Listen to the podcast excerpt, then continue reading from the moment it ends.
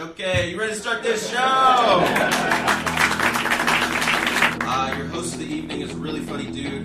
Um, I forgot his last name, but I've seen him before, and he's really funny. Uh, give it up for Mike. Coming to you live on tape from the lucky 13th floor of a commercial high rise in beautiful Beverly Hills adjacent California. From the studios of Sirius XM West, boasting an obstructed view of the world famous Hollywood sign. This is The Tully Show. I am your host, Mike Tully. Joining me today, a sex and relationships advice columnist for Vogue.com, the author of the new book, Slutever Dispatches from an Autonomous Woman in a Post Shame World, and most importantly, for the purposes of our conversation today, the producer and host of the new Viceland docu series, Slut Ever. Hello and welcome, Karley Sciortino. Hey, thanks for having me. Am I saying your name correctly? Yes, the first one ever. See, I got a little cocky there because usually I would try to for I would either ask the guest or I would sneakily ask somebody to ask somebody, Yeah. and I was like, "No, I got, I'm from I'm from New Jersey. yes, I can do this. Finally, being from Jersey's paying off or something." I've spent a lot of time at the Jersey Shore. Have you? Mm-hmm. What's your town? Well, I grew up in upstate New York, but we went to Long Beach Island every year LBI. from as far back as I can remember. Oh, you're fancy people. Yes. we went to Point Pleasant. is that even less fancy? Like, I just like Long Beach I- Island to me is fried shrimp. I think that's the whole That's the whole thing. That's Okay. the whole coast. so, uh, first of all, I I really I I love I, I really enjoyed the show. I watched a couple episodes, and I really love the style of the show. the The openings kind of remind me of like a like the kind of feel like the movie Heathers. Oh my god, I love that reference. I mean, Heathers is iconic for me when I was a teenager. The new TV show looks like a piece of shit. I don't know. I want to see it. I love it because it looks like it was a hugely calling out call out culture, but now we won't be able to see it for a while because it's been postponed. I think. Has it? Mhm. That's always a good sign. So I like.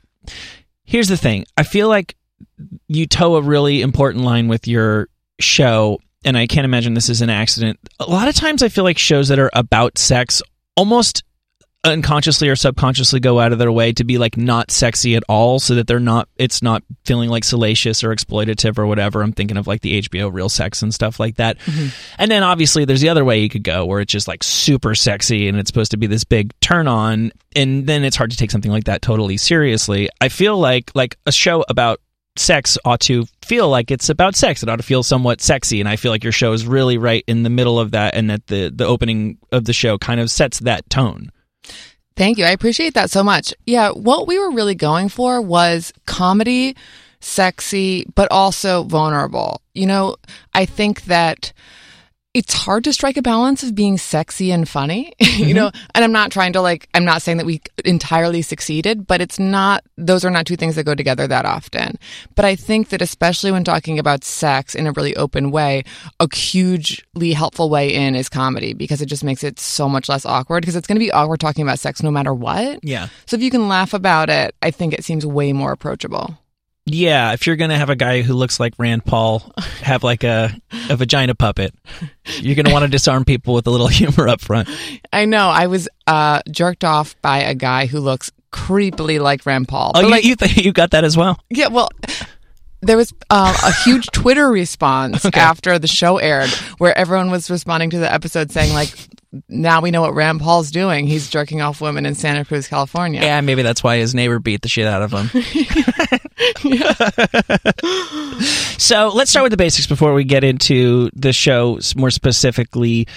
Uh, would you say that everybody is kinkier than they realize? Or do you think everybody is a little bit kinky?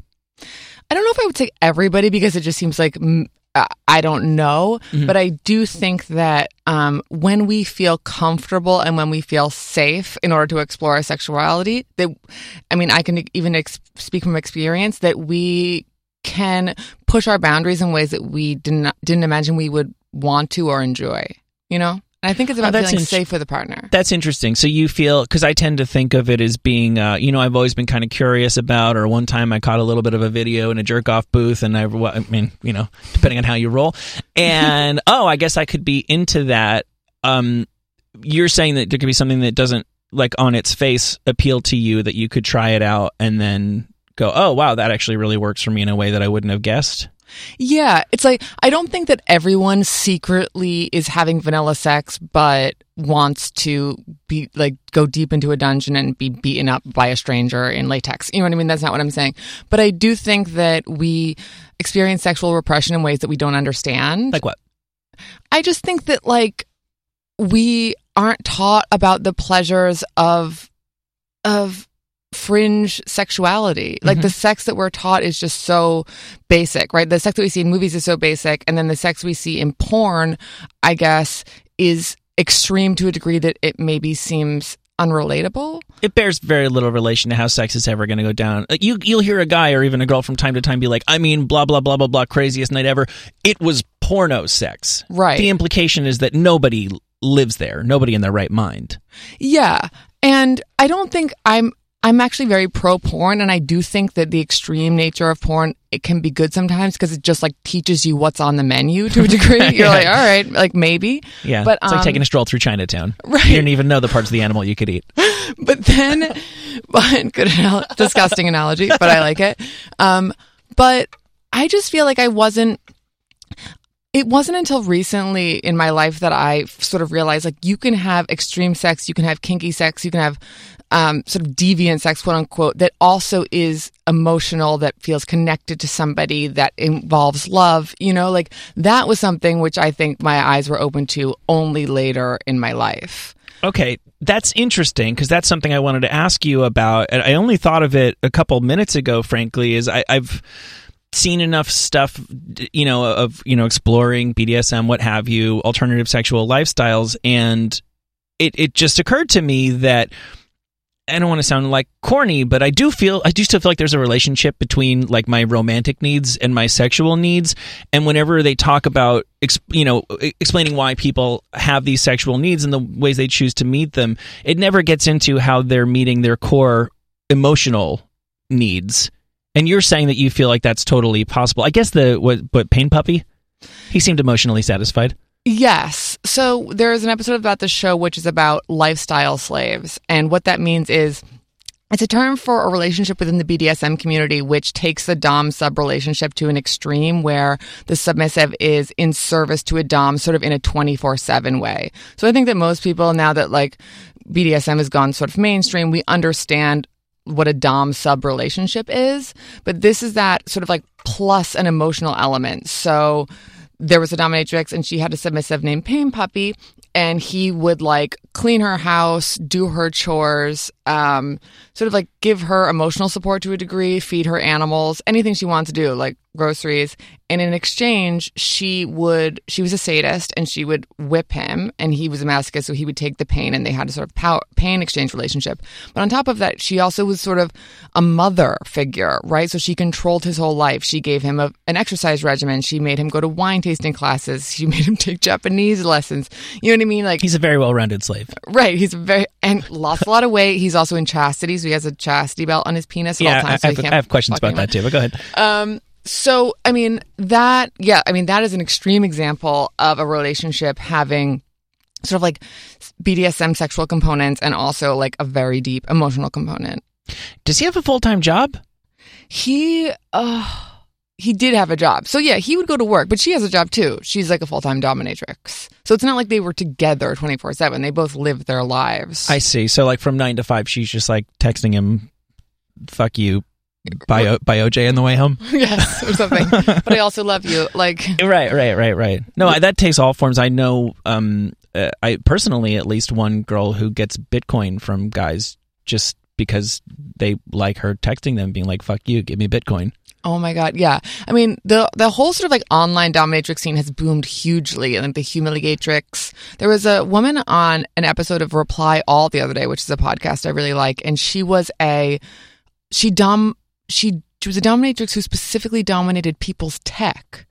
So it was like they wanted her to like dom their laptops and hack their phones and you know take over their email accounts and it's like a new form of domination where you just it's like v- totally virtual where you don't have to experience f- like IRL contact with someone. That was sort of a tangent, but I just Yeah, it's out there. it's interesting.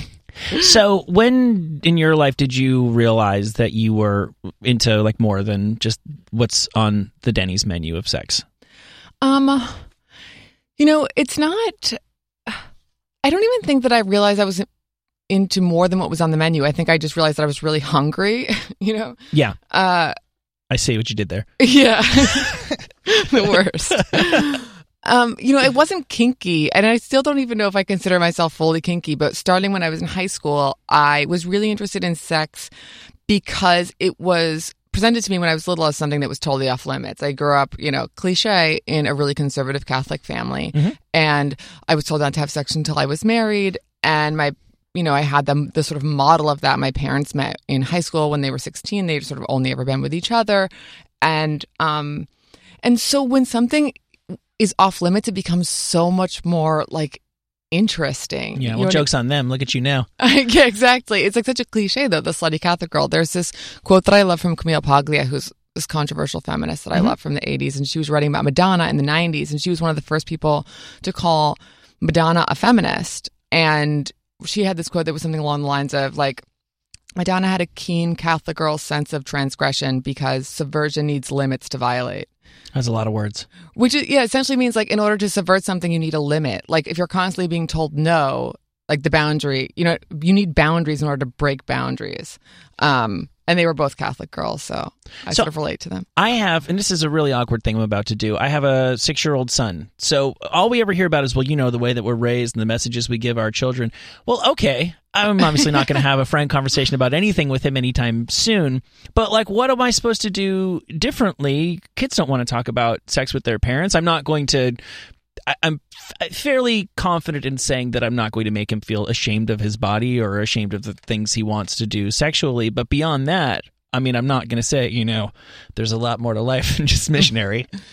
No, and I don't think you have to do that, but I think the absence of shame is hugely Gotcha. important, right? I mean, I think that some com- people might completely argue against my um, assessment of this, but like, I think that I made it out of there for the best. I think that like the um, the alternative, you know, growing up in a in an environment where there's a huge amount of shame and repression around sex is that like that, yeah that you can't you have like a huge moral obstacle against like um, accessing the sex life that you want. You know, you feel guilt and shame around your sexual desires, and then you don't have an, an enjoyable sex life. Whereas, like, I almost feel like fueling provocation is the better al- alternative to shame than.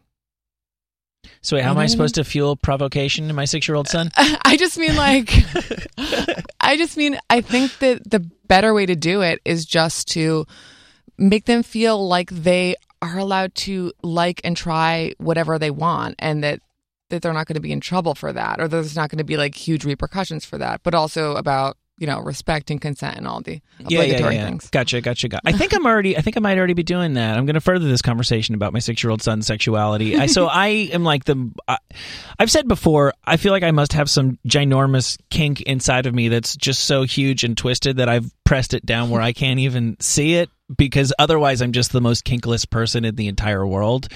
Um, but I got really into uh, in my 20s reading Dan Savage. hmm And is he still cool, or am I old for liking Dan Savage? No, Savage? I love Dan Savage. Okay. And I remember there was a thing in there that stuck with me where uh, they basically said, I'll spare you the how they arrived at this point, but like if a kid wants to play with themselves, just go, hey, you can do that in the bathroom. You can do that in your room. That's the appropriate place to do that. We don't do that, you know, at a Yankee game. And I've already, that's already come up a couple times. And then it's funny because then your kid goes, hmm, okay, bathroom, bed. Well, if I'm in my, the bedroom, here's what's the, the advantage of that. Then they end up back because you've made it so shame free that they actually want to talk through their, their uh, options Right. for underage. Uh, I've gone too far. No, Uh, but that's so interesting. I, mean, I don't have a kid, and Mm-hmm. I don't know that much about bringing up kids, but it does seem to me like a huge issue. You must have to talk about with, that with your partner all the time. Like, how do we want to present this massive thing to them? Uh, no. To, to be honest with you, I don't think we've had that conversation. But like, my wife is is super cool and not uptight, and I don't think I'm probably the more uptight of the two of us. And I'm, you know, I'm having this conversation with you right now, so I can't be that bad. yeah, I remember one time my friend was like, "Sluts make the best moms because they just don't like, you know." place all this sexual guilt and repression on their kid. They mm-hmm. just like have a sort of laissez-faire attitude towards sex and that that's contagious. And I was like, "Thank you." I took it as a compliment. I don't think it was aimed at me, but So you, you see, slut is pretty much your brand yes. at this point, exactly. right? And so, like, how slutty are you? Well, in my book, I I just wrote a book called Slutever, and it's really aimed at redefining the idea of what the slut is. And I define it as a person who seeks out visceral experiences through sex, who sees sex as like positive and additive to their life, and Visceral's in your guts. yeah, just Right. like seeks out like interesting, you know, see is curious about sex, like and is adventurous, you know? And really the point being that there is no moral obstacle between their desire to like have the sex life that they want. So I don't think it's necessarily about having a high like body count, so to speak. It's not about like needing to fuck everyone in the room, but it's about not having guilt and shame around the sex life that you want and going out and trying to attain it. Um that said, I probably do uh, fall into the sort of traditional sense of like slutty, and that like I've had a promiscuous life, but I don't think that it is. I mean, slut is obviously a pejorative, and it has historically been a pejorative, and I think that like we can reclaim that with like while keeping some of the sort of like seedy. Um, unpredictable Yeah. transgressive elements of Yeah, you like don't what wanna the lose all world- that. yeah you want to keep the transgression but like make it something that people aren't ashamed of and i just want it to be like if a teenage girl is called a slut that she has like this alternative narrative in her head of what that could mean and how that could actually be like a fun sexy transgressive positive thing Yeah, I'm done with that. yeah good Um, and uh, okay, so so you, the book is called Dispatch Slutever Dispatches from an Autonomous Woman in a Post Shame World. And to be honest with you, when I I read that title before I watched your TV show, and I was expecting something um a little bit more like shrill. Is that is that title a little bit tongue in cheek to you at all, or do you mean it exactly the way that it sounds? Because it sounds kind of angry for Does to be talking about sex. yeah the the the subtitle was a real hard one because i just feel like You got to hit a lot of a lot of points and Yeah. It's like the word slutever is off putting to a ton of people and it seems like a joke and it is a joke. You know what I mean? It's tongue in cheek. So I wanted the subtitle to just represent like, okay, the, you know, like slutever, this is going to be crass. It's going to be like sexy. It's going to be funny. But then the subtitle, basically the underlining meaning is, but there's also some actual ideas in here about shame and sexuality and like women's place in the world in terms of sex right now. Um, don't know if it was the perfect, if I really nailed it but maybe on the reprint we'll change it. no, I think I think it's fine. Do you think that we are we're not really living in a post shame world, nor likely will we ever really truly? No, I don't think we ever will. But the um the post shame world really I meant it in terms of like I think the book sort of lives in that world. It's like the book really is a I've been calling it a combination of a slut manifesto and a personal memoir. And it really chronicles my journey sort of to overcome the shame that I had around sexuality from when I was young. And it's about reclaiming the idea of the slut. And it, and in the book it sort of like follows the course um, the narrative of my sexual history. And it tells a lot of the stories of what I like to think of as like my slutty heroines and these women who to me represent um women who have just like passed the idea of sexual shame like Who primary are, who are some examples? um so uh major stories in the book are me meeting this dominatrix who I worked for, and she really inspired me to start writing about sexuality. I worked for a dom in New York um, starting when I was 24, and I was blogging, and that's when my, my writing really focused in on the psychology around sexuality. And then after her, um, one of my I met a woman named Madeline, and she became one of my close friends, and she was working as an escort in New York, and she introduced me into the world of sex workers in New York, and I started um, uh, working as a sex worker uh, after her great guidance, and it was. Um, and she to me was someone who I just felt like epitomized this person where it's like you are the taboo, like you in society's mind, like you are like the victim, you are like this shamed woman, and she was just like so effervescent, and she like loved her job, and she like to me it was like the perverted American dream in this amazing way, and so she's well, another the American dream that. you're free to do whatever you want, and if you can pull it off and you're not hurting anybody, then you get to do that. yeah, think and making money and like having designer bag, you know? Right, right, right. So you you did sex work. Yeah, I did sex work in the sense that um well, being a dominatrix is considered sex work too, but it's sort of like like the less gross kind in society's mind. Yeah. And then I worked as a sugar baby. So What's that? so a sugar baby is so I think people are increasingly familiar with what a sugar daddy website is. Are you? Mhm. Yes. So it's a website where it is sort of like it's basically a dating website where it links sugar daddies, aka sort of rich, primarily older men, with young women looking to form a relationship with those types of men um, that involves a financial component. Right. So it's sort of like sec- it's sort of like escorting dressed up in you know to be acceptable in our sort of modern society. It's more like Pretty Woman style. Yeah. Yes, except like actually it's more like a pseudo relationship. So the idea, the way the site is framed is that you are paid an allowance or like a monthly allowance or or that you're just like helped out financially in exchange for companionship. So like an ongoing relationship. So the, the way that it's differentiated from straight up escorting is that it's not um, you pay me this amount of money per hour for my services. It's kind of like, okay, so you're helping me out, you're helping me pay my rent, et cetera, et cetera, et cetera. Like we're pretending to date. This is like a rent boy thing. Yeah, exactly. Right. Only straight. Yes, exactly. Gotcha, gotcha. So, you, so you dabbled in that. Um, I hate to get into pop psychology with somebody that I just met, but you you made me think of something. Uh, Kim Gordon from Sonic Youth, Yeah. right, was like the most alternative lady who ever lived. She nobody was more alternative or whatever in the '90s than Sonic Youth. And I read a thing with her recently where she was like, "I was from this suburban small town, and I always thought everybody was going to find me out." That Yeah. I ever and I thought I believed her, and she was like, I just knew that I was just this. She didn't say basic bitch, but I knew that that's what I was, and I was playing dress up, and I always thought everybody could see through it. And I'm like, God, you of all people. And then like I think uh, uh, pretty much everybody who epitomizes one thing, I feel like they secretly are maybe the exact opposite thing. DMX was on TV crying that he never got to call his mother Mama. He had to use her first name, and DMX is the toughest dude in the world. Well, what makes you not just a little tough? What makes you super tough? Because you have to protect the secret that you know you're not the thing that you're presenting to the world, and that makes you play it up. Do you think there's any chance that deep down inside you're not a slut?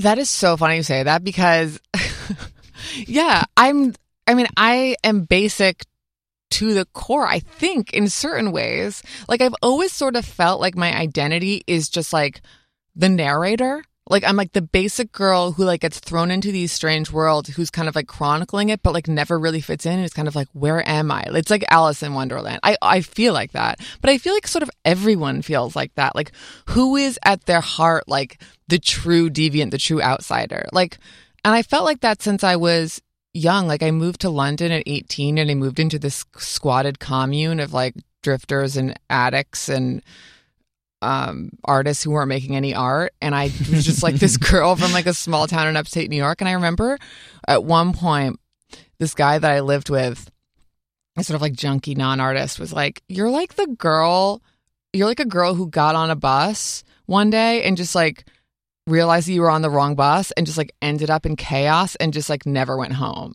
You know what I mean? Just like the normal girl who got lost. And I just feel like that is how I've always and it's great. It's a great perspective to have as a writer because it's just sort of like the semi-neutral party Yeah. writing about your experiences from the inside. You know what I mean? Like the mole. right, right. Well, and it makes you, it's a perfect perspective to be hosting a show like Slutever, which uh, airs. Where did I lose my cover sheet? When, your Wednesdays. right? Wednesdays at 10 p.m. on Viceland. Not easy to find that sort of information on their website, by the way. I'm sure. it's a little too cool to give specific days and, Yeah. and times. It's a it's mysterious. There's a lot of mystery around that channel. So there actually is. God, they have a lot of shows. Holy fuck, I didn't realize.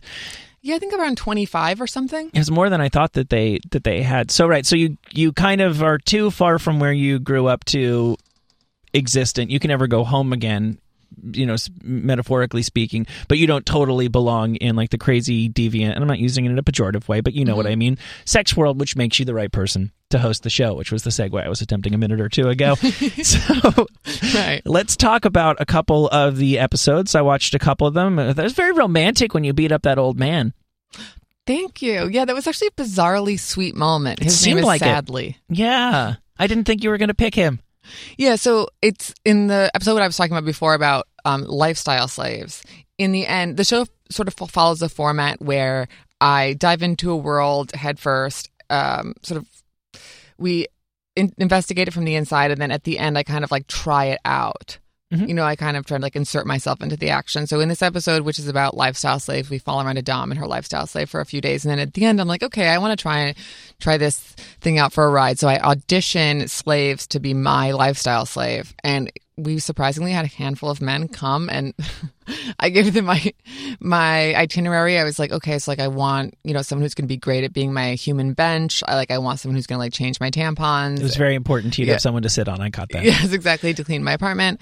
A lot of guys showed up and were like sort of like begging for the position. And I ended up choosing this old guy named Sadly, um, because he just seemed so devoted to the idea of like servitude. You know what I mean? And he It was a core part of his identity, clearly. Totally. And he seemed really thankful for the women who had sort of like brought this quality out in him and made him feel like it was okay to express this publicly. And so he was my lifestyle slave for a day or two. Are you guys still in touch? We talk sometimes. So, uh, yeah, Pain Puppy seemed like a sweetheart.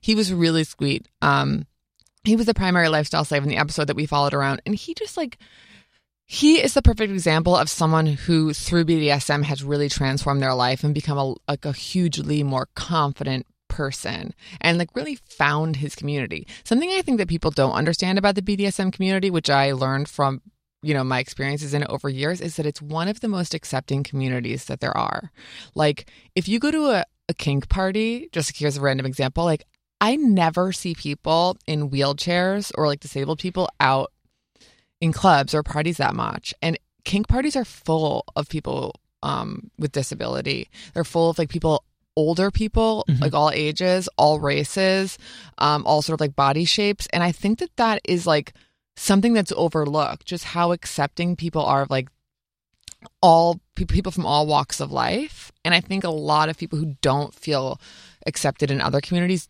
find really find themselves there Do you think it's just as simple as a community of people who have lived with something that was probably a shameful secret for a while, are so used to the awful feeling of being ex- feeling excluded or potentially excluded that they don't have it in their hearts to exclude other people?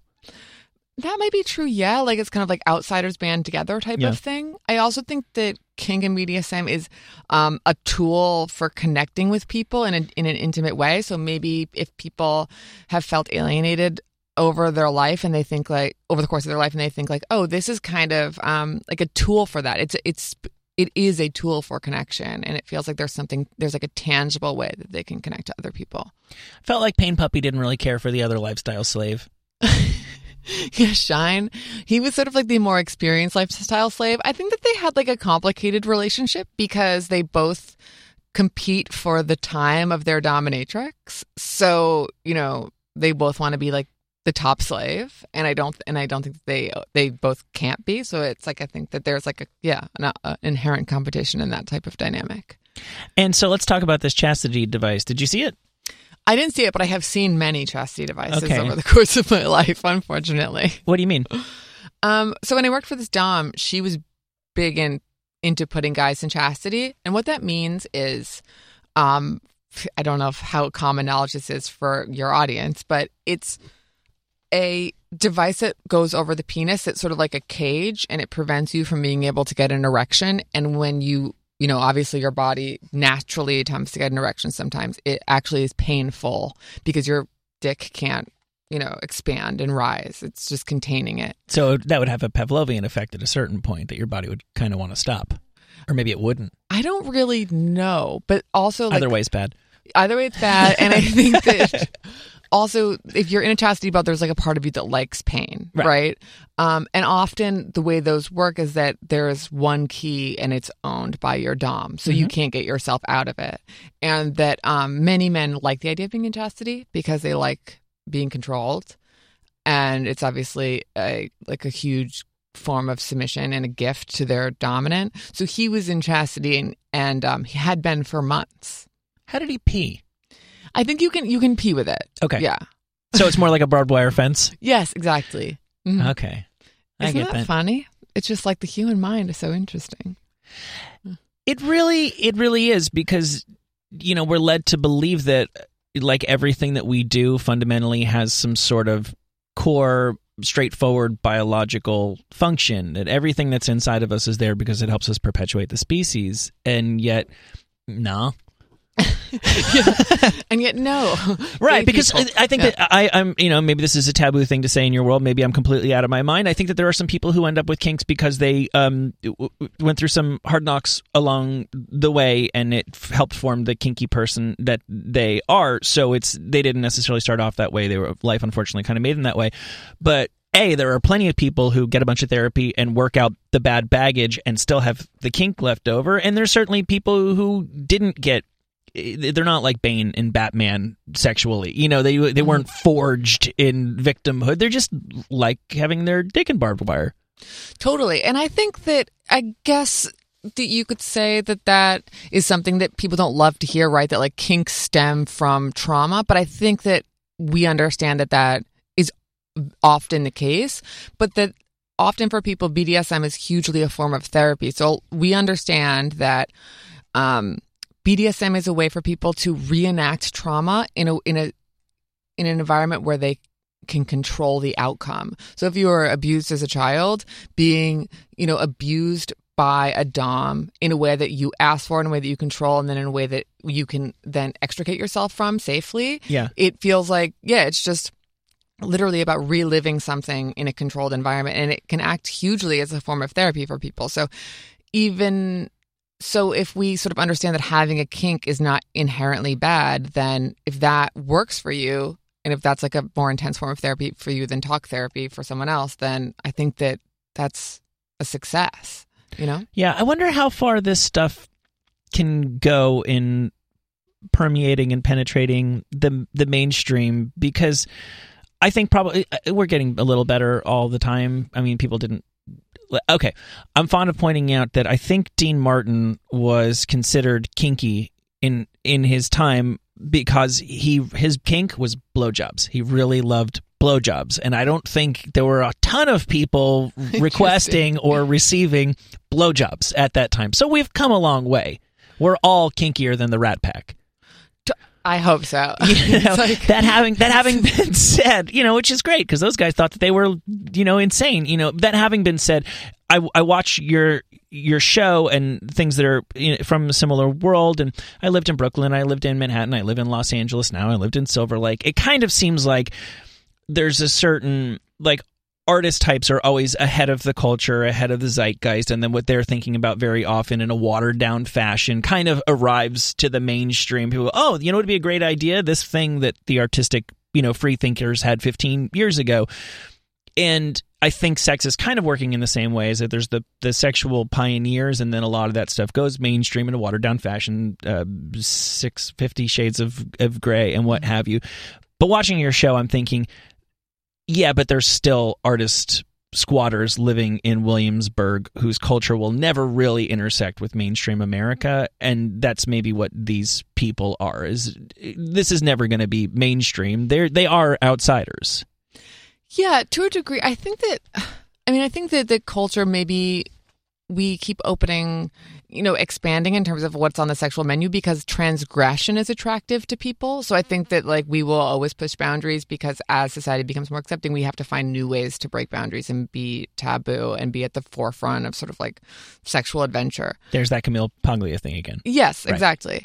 But um I think that really the point of the show is for me and I and I co-created the show with um, the girl who directs it, Adrienne Murguia. When we sat down to sort of like plan what the show was, it was like, okay, it's about humanizing people. So a lot of the topics that we cover in the show, people would be familiar with, right? So it's like whether it's sex workers, like cam girls, or whether it's um, sort of BDSM or sex robots or things like that. Like people are familiar with them, but then we're like, okay, so let's find the positive human stories within these worlds and show our audience the ways in which you can actually relate to people who are who exist within them.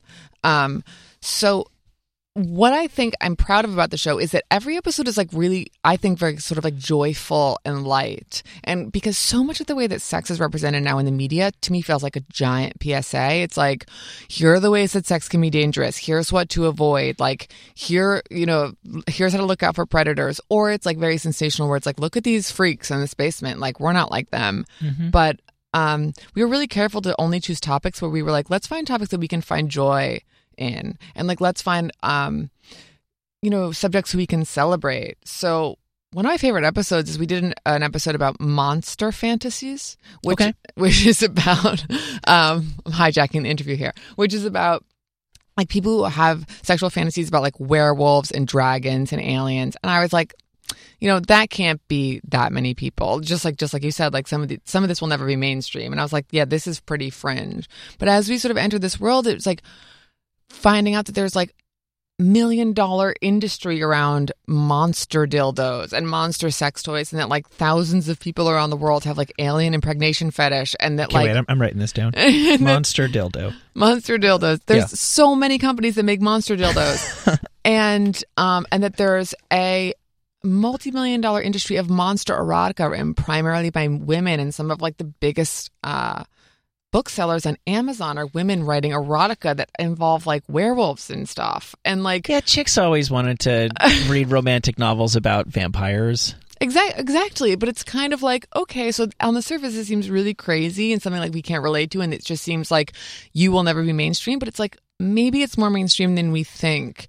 And it was really, and it was fun to just find these subjects where it's like these like sweet women in middle America who are like writing these really dirty, nasty, erotic novels about Like, how dirty are we talking about here? like an alien comes down from space and puts you into a trance and like gang rapes you with all of his friends and you love it type thing. That's Wow. a classic. And it's just like a lady who watches QVC and then whips that up. yes, and then she's rich because like so many people want to read it, so then she sells it. That's so great. Yeah, Yeah, I love. I, I love. Maybe this is. I was raised um, Irish Catholic, and I don't feel like my upbringing was as repressive as many other people seem to be have been in um that kind of setting. But I I love sex positivity. I think I just love life positivity. The older that I get, it's just like we're all just fucking running around, like buying coffee, driving cars, going to work and stuff. And it's like if we're not finding some joy in this, then what the fuck are we doing? And sex is, should be up right up there with food and hanging out with friends and drinking and what have you of just joy fun and and i totally get that off of um of your show uh slutever which airs wednesday nights on viceland the male escort guy on the happy endings episode he seemed like a happy guy yes, I liked him. His name was Ash, and Mm-hmm. i noticed that great name. um, we did so that was the our first episode, and it's about um essentially I travel the United States trying to find a hand job from a man, which is surprisingly hard to find. Checking. Yes, I mean like a transactional sort of like paid for one because um, in our research we found out that in New York there are more happy ending massage parlors than there are bars, which is crazy. And um, you know, but these primarily cater to men. Obviously, like women provide the service to men. There's so many ways in which men can pay for sexual services from women in the world today, but it's harder to find when it's a woman because I mean, demand is lower. But I mean, we were just sort of sort of investigating like but why else and like why don't women want this and do women want it but it's just not available yeah i think it's primarily because nobody would pay to go to one of those well i think well what was interesting is we spent the day with this escort ash and he's a male escort he's uh sort of an expensive an expensive guy. I think it's like $4000 for 24 hours with him. Yeah. But um did you get a discount because you had a man bun? Yeah just, exactly. I think i got him for free but i mean he didn't have sex with me so. Right. Um so he uh he you was- seem disappointed that he wasn't falling in love with you. I was like, "Do you ever forget that it's a date?" He was like, "Absolutely not." I was like, "Okay," um, check please. but he, Because I thought he liked you until then. I thought you guys had a, had a little thing going. Yeah, I think he definitely, I think he liked me, but I understand from sort of having been a sex worker myself that yeah, it's like even if you like the person, you would would not be there if you're not being paid, right?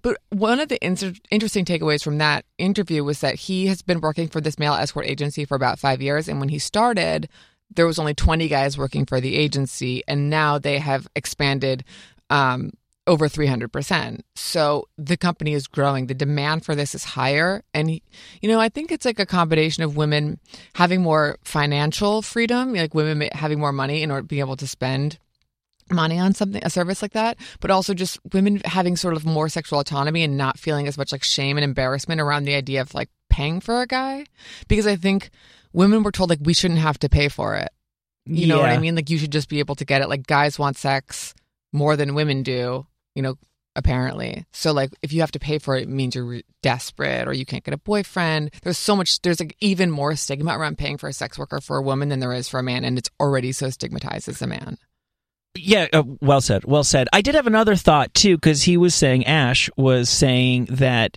uh, he has a lot of clients who are like successful executive type women, and it, it got me thinking of the Aziz Ansari thing, where Mhm. I feel like one of the conventional takeaways from his whole situation was, well, here's a guy who nobody no girl wanted to talk to when he was young and he was probably this nerdy kind of guy and now all of a sudden he's attractive to women and really just doesn't know how to behave around adult women he he he, he skipped a lot of the steps because he went straight to women want to are throwing themselves at you when you know a couple of years ago women didn't want to talk to you and i'm wondering if there are women executives who and male executives for sure who just focused really really hard on getting an education and working 20 hour days.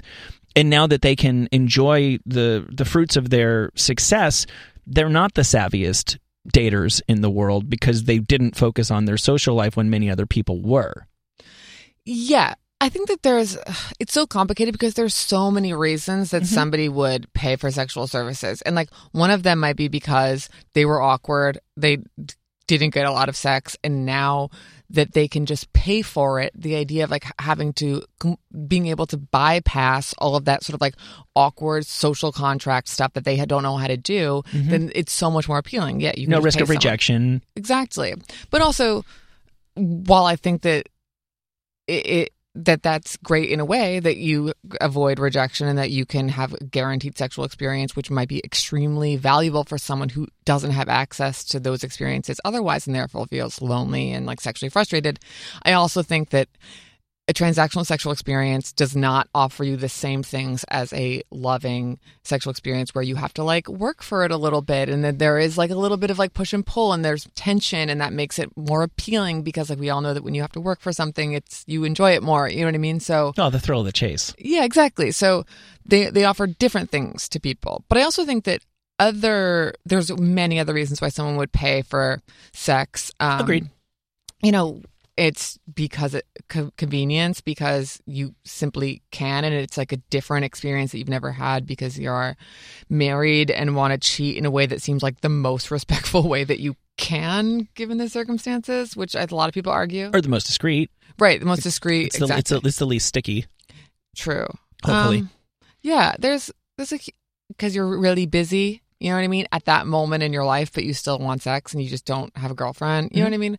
Whatever it is, um, because you find casual sex to be because you don't want to lead people on, right? Like because you just want to have sex that's casual, but you don't want to.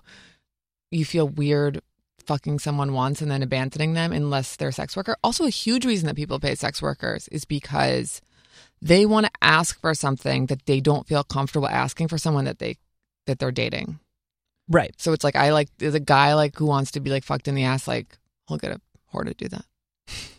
gotcha Can I say that keep- on the radio? I'll keep that in mind. You can absolutely say that. this is this is a bold new world. One of the premises of that the happy endings episode is I don't know how tongue in cheek you are being with this that there are still so many men, such a high percentage of men who either can't or won't or, or don't know how to give women orgasms. Do you really find that to be true? I don't think that it's that they. I mean, I think that the female orgasm has been sort of like a scary thing to approach for men and for some women for a long time. So, part of what we were sort of posing in the episode is like, are there less sexual services available for women women because there's less demand for it from women or could it also possibly be because men are scared to offer that service because it feels like less of a given that they're going to be able to like accomplish it Like if you're a woman giving someone a happy ending, a hand job, like if you can't make a guy come from a hand job, that it just like seems unlikely that you wouldn't be able to get him to finish. Like more often than not, it will work, right? Depending on how many days he's been on meth, right? Right, exactly. Um, whereas a woman, if I'm walking in to a, a massage parlor and I get a random guy who's going to try and jerk me off, like I would be un- not surprised if he couldn't do it. Do you know what I mean? particularly if he comes to your house dressed as the Unabomber. yes, exactly. Which was my case. to pick a for example. um, I mean, doesn't that ruin it? Because I feel like that is that does tend to be a difference. Oh, like, I would prefer to be masturbated to completion by a really hot woman, but like, yes, any woman reasonably skilled, if I haven't been on meth for that long, can probably do the trick. But Right. I feel like that would be for most women that I've ever known a huge buzzkill to have the Unabomber with some weird, like, disturbed creed tattoo, fake tattoo sleeve to come in and be like, now lay down on this bed while I have at you. It depends. It's like it depends what you want. Maybe the idea of it being just a completely random middle-aged guy is hot for you. You know what I mean? Maybe you like the idea of being objectified. If you're going to if you're the type of girl who's going to peg a strange man to jerk you off, like it's probably the experience itself that is arousing more than you're looking for like the hottest guy in the world. Like mm-hmm. because it just feels like transgressive and seedy Okay. and impersonal. But all things being equal, would you prefer he was like he's like a it was Ash instead of the Unabomber? I know you don't well, you don't want to be disrespectful Ash isn't really my type. I don't really like like giant muscular men with ponytails. so I maybe would prefer the Unabomber. Honestly, I got you. I got you. I got you. I felt like Ash pulled it off for for what he was. yeah. Um. Okay. A couple quick questions before we're done here. Uh, Are there any cultures that you dove into through your show Slutever that you are still actively involved with? Oh, um, I don't know. Like sort of all and none. I feel like I. okay, well, here's one takeaway. We did an episode about sex robots, and um, in it there was a there's a porn star named Christina Carter who's like big in sort of fembot role play porn. She's like sort of like the the star of that subgenre of pornography, and she is really good at pretending to be a robot and dresses up in robot costumes. And she's like great at talking like this and she like learns how to do the the moves and then she can turn herself on and turn off. So Okay, I'm, I'm writing that down right under these monster dildos. right and it's about like power play and like so if someone can control you they can turn you on turn you off you're a fembot like they can tell you what to do. And so she gave me lessons in how to fembot role play. So i learned how to be a fembot and i got this like uh, robot costume, and so then I brought the robot costume home, and I like showed my boyfriend my new fembot move. So now we have dabbled in fembot role play sex. It's actually fun. It sounds great. so I actually learned something from my show. And I guess you've already told me what episode surprised you the most. That would be the mid- Midwestern ladies with fantasies of aliens gang raping them. Yes, I was very surprised to learn that there's a lot of people with alien egg impregnation fetish. Yeah. Yeah, I'm surprised there's that many people. I mean, there's like uh, what like 10% of the people think that Hillary was the Republican and Donald Trump was the Democrat. I'm surprised that people know anything nowadays. Exactly. much less something that advanced, much less have gone to the trouble of figuring out they're into it, much less have gone to the trouble of made of making books for my Kindle about it. and sex toys. There's a, a multiple sex toys sex toys on the market right now where that will in that will implant alien eggs into your vagina or butt. That I actually knew. oh, you knew about that? yeah. You didn't know what they were for. You thought that they were just useless. Yeah, I thought I was having baby dinosaurs. and uh, finally, based on the sum total of your work to this point, if there was like one bit of information or attitude or knowledge or whatever that you could just magically implant inside like every adult American's mind in regard to sex, what do you wish everybody knew or thought or did? It's a good question. I think for me, like a major component of something that I had to learn over the years is that when we're young women, we're taught that by having sex, men are getting something, whereas women are giving something up. And I think that that imbalance is at the heart of like so much of the narrative around female sexual victimization. I think that if we reminded ourselves that like we both can get something equal out of sex and that like if you have a negative sexual experience, you don't lose a part of yourself. You actually just learn something about yourself. I think that we would all approach sex in a way that was so much more sort of curious and additive and resilient. I think that that's something I've learned over the years. It's really valuable. Cool. Well, congratulations on the TV show and the book and, and everything. And thanks for coming by and talking to me. Thank you for having me. The book, Slutever Dispatches from an Autonomous Woman in a Post Shame World, is available everywhere now. Slut Ever airs Wednesdays at 10 p.m. on Viceland. Thank you.